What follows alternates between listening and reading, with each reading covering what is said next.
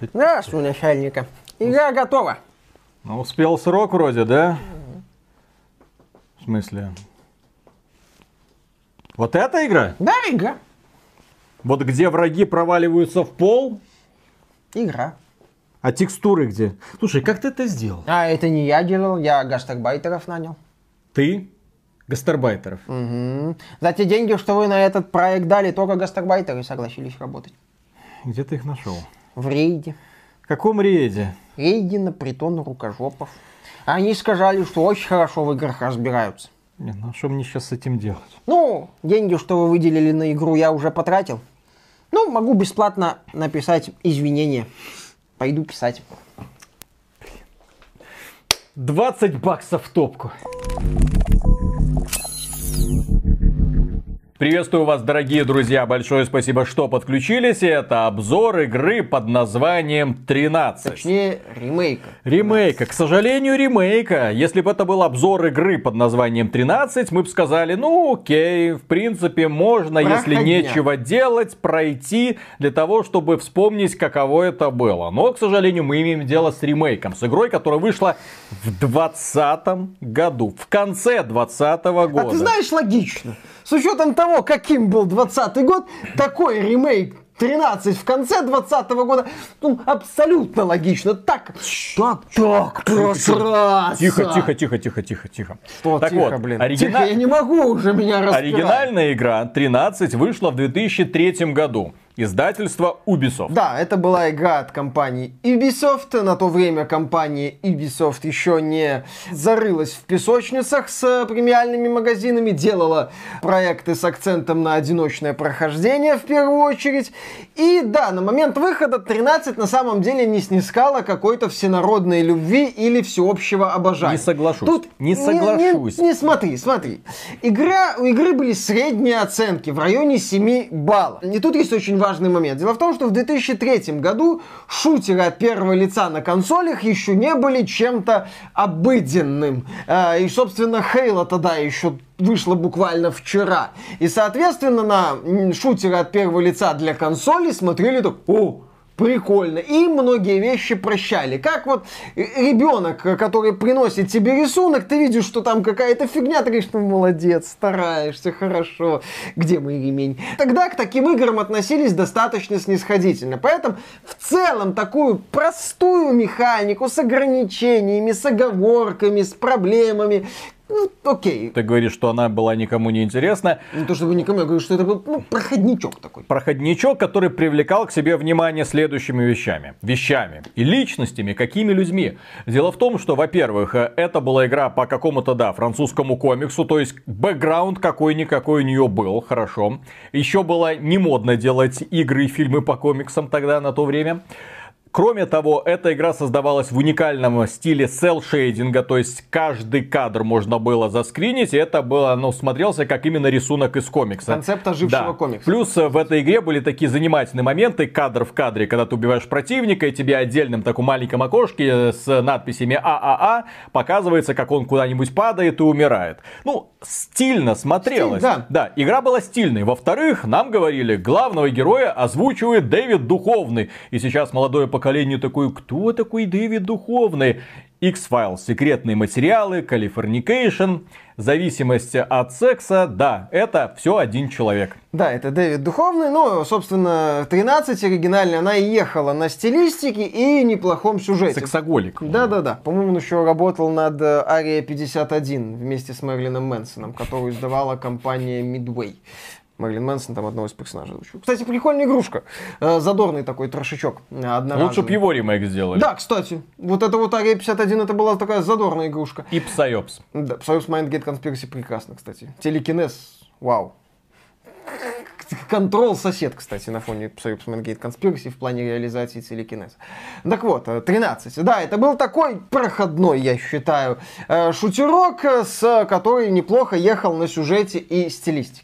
И вот э, в 2020 году студия Play Magic и издательство Microids, известное благодаря серии «Сибирь» и подстойной, по-моему, третьей части, э, Сибири, и они решили возродить э, игру 13, сделать полноценный ремейк.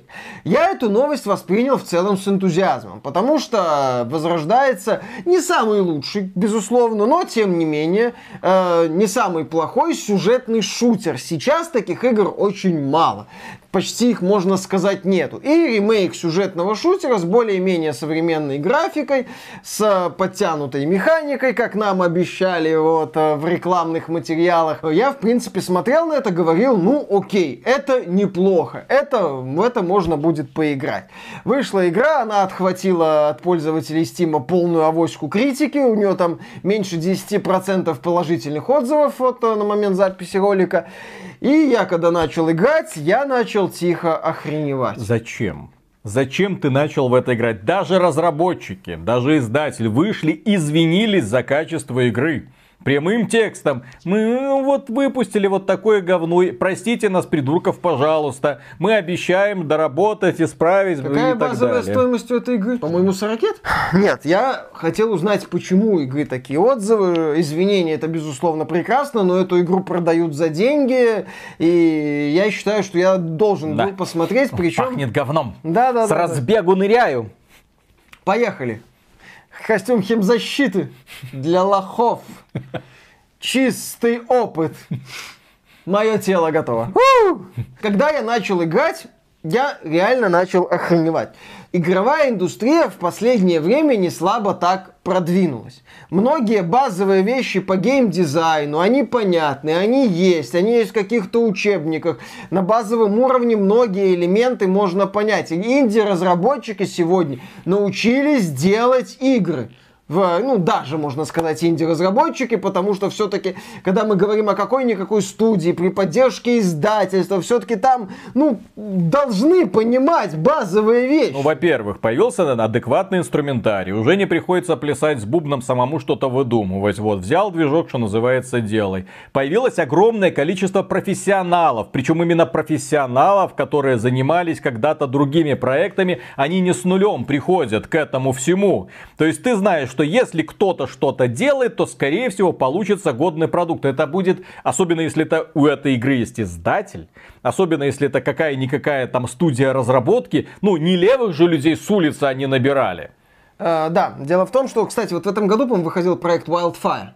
Ну, Его разработчик э, писал в Твиттере от э, там не того, что я не писал ни разу строчки кода до игры на 8 баллов. То есть, если в принципе есть желание сделать что-то вменяемое, сегодня это сделать несложно. 13 заставило вспомнить меня времена еще начала э, Xbox 360 поколения, когда могла выйти игра там уровень Mind Jack или Quantum Theory, ну или середина прошлого поколения. То есть, когда еще могли выйти игры от издателей, которые просто были эталоном дна, дно дна. Вот не в плане там монетизации, размазанности, нет. В плане просто базовой механики. В последний год, может чуть больше, по-моему, даже подвал Steam, он остался подвалом, потому что Valve неплохо прокачала алгоритмы рекомендаций, и сегодня уже подвал Steam это просто остался какой-то такой, ну, маргинальный элемент. Раньше таким играм было проще всплывать, а их было очень много, алгоритмы криво работали, а там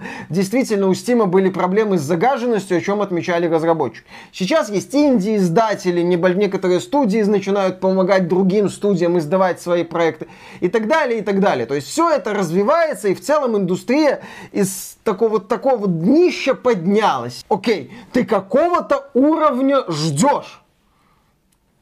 Но не это... Как это?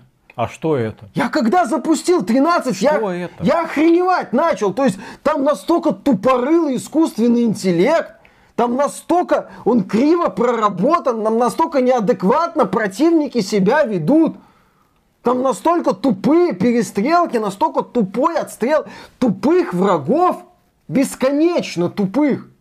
То есть шутерная механика, она-то и в оригинале не блистала. Но разработчики здесь не стали, что называется, что-то обновлять, что-то переосмысливать. Они просто вот такое ощущение ухудшили это все. Здесь максимально унылые, максимально убогие перестрелки. Здесь есть разнообразие на уровне стелса, но иногда враг, вот ты убиваешь врага, к нему подходит другой враг, ты не замечаешь этого врага, ну просто то есть убил врага, пошел дальше.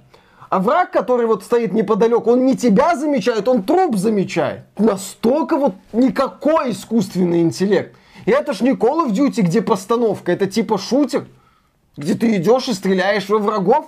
Или там на каких-то больших пространствах, где враги такое ощущение вообще не понимают, что им делать. Они как-то хаотично там бегают. И ты, ты, вот смотришь на это, ты думаешь, ну, ребята, ну, ну как? Как вы это сделали?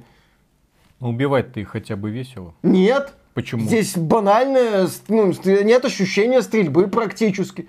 Здесь э, нет какой, здесь анимация, они могут как-то так вот замирают и падают, как срубленные деревья. И потом еще могут как-то вот дергаться в припадках. Ты здесь графических багов, вагон, там текстуры друг в друга проваливаются. Когда там по стелсу пытаешься там убить врага тихо одним ударом, ну вырубить. Может не сработать команда или с задержкой герой бьет. У меня были моменты, когда я подходил, чтобы вырубить по стелсу, нажимал вырубить, герой ничего не делает, враг разворачивается, тревога. Если в это время нельзя поднимать тревогу, миссия провалена. Я играл, вот я с ума сходил от того, насколько это тупо. Под, пытаешься лезть по лестнице, подходишь к лестнице, герой к ней приклеивается, пытаешься подниматься, он ну, не влазит вот в этот вот проход, куда лестница уходит. Надо как-то там отклеиться от этой лестницы, подойти правильно, чтобы залезть на нее. То есть, я же говорю, здесь базовые вещи геймдизайна не работают. Ну, потому что игру делали рукожопы, это очевидно. Мне кажется, тревогу нужно было бить сразу, когда просочилась информация, что эта игра разрабатывается не на Unreal.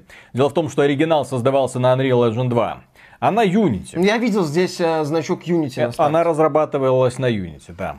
Соответственно, разработчики были вынуждены все сделать самостоятельно. И судя по тому, что ты рассказываешь, они этот Unity в процессе разработки осваивали. Не зная, как он Чем работает. Они их осваивали? Я не знаю. Чем они вот это смотрите, мы построили уровень, который похож на тот уровень, который был в оригинале. Так, теперь мы о, на, научились ставить человечков. О, теперь, смотрите, теперь этих человечков вроде как можно стрелять. А как работают эти функции? Блин, а что-то не знаем, а что-то впадло мы на... Ой, а уже и релиз, и релиз, вот и выпускаем. Вот, Да, ой, вот, извините. вот я как-то так вижу. Нашли человека, который не против засовывания известно чего, известно куда.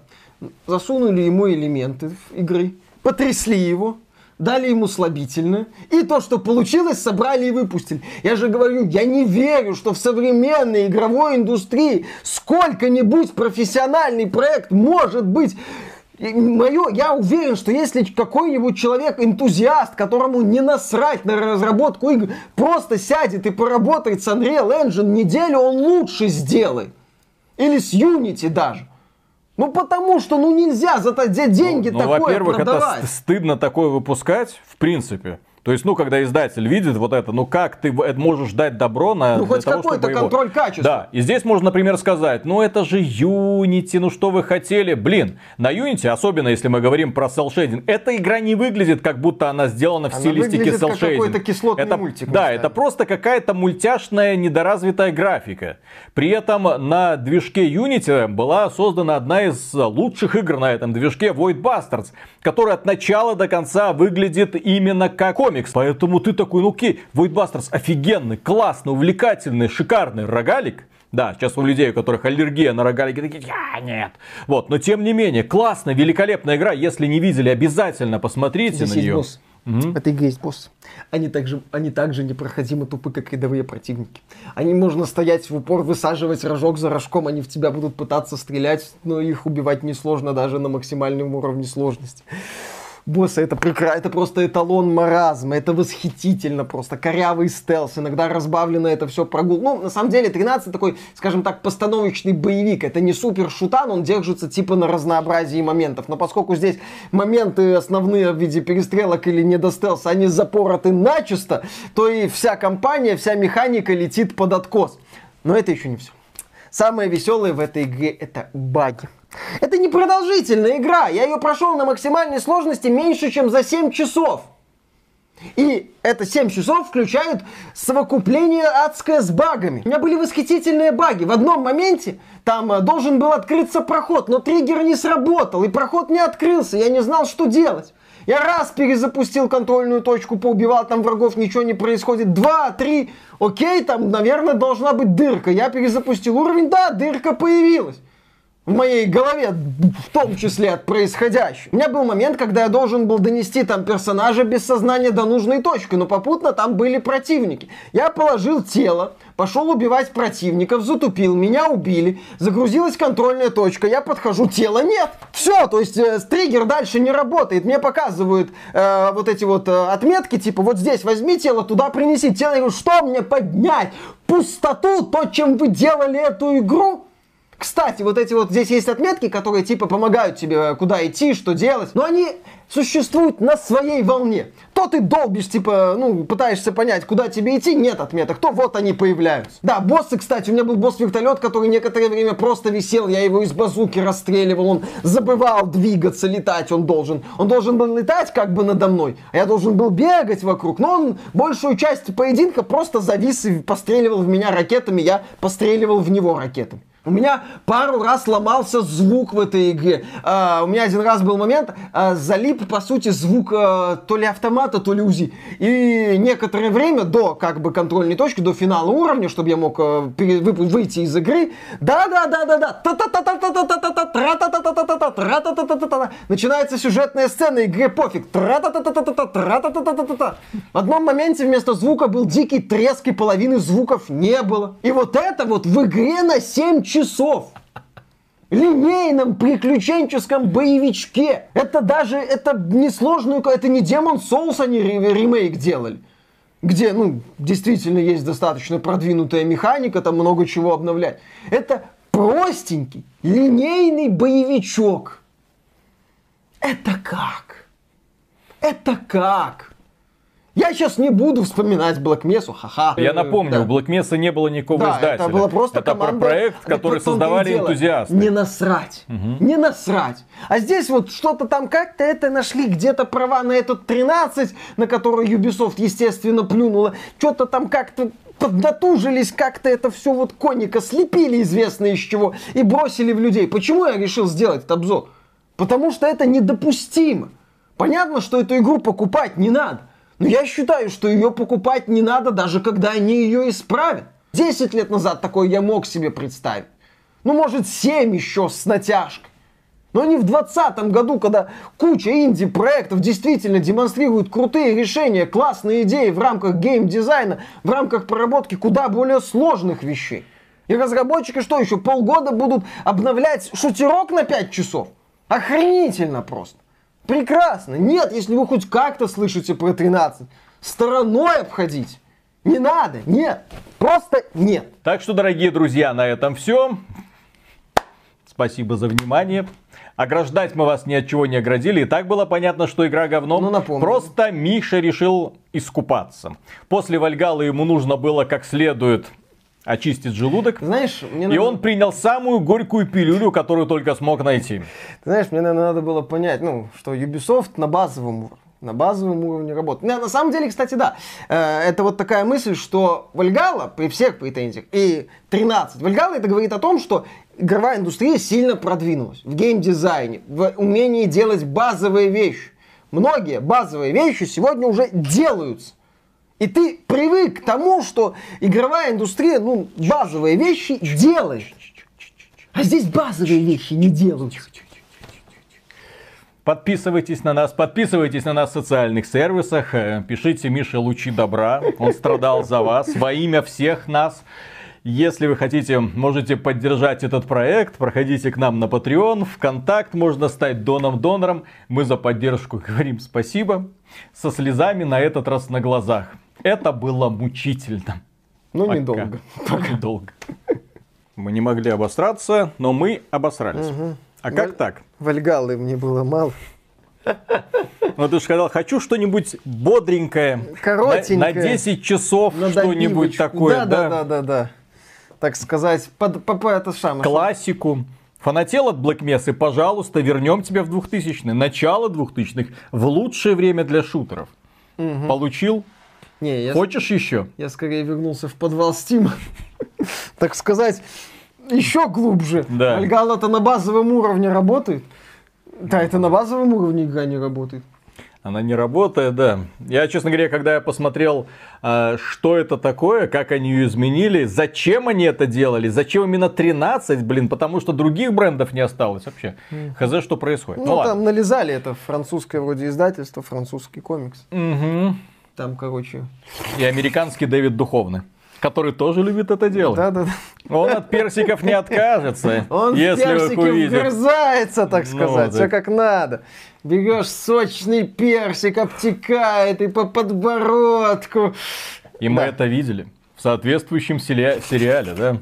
Калифорникейшн. А почему он, а не я?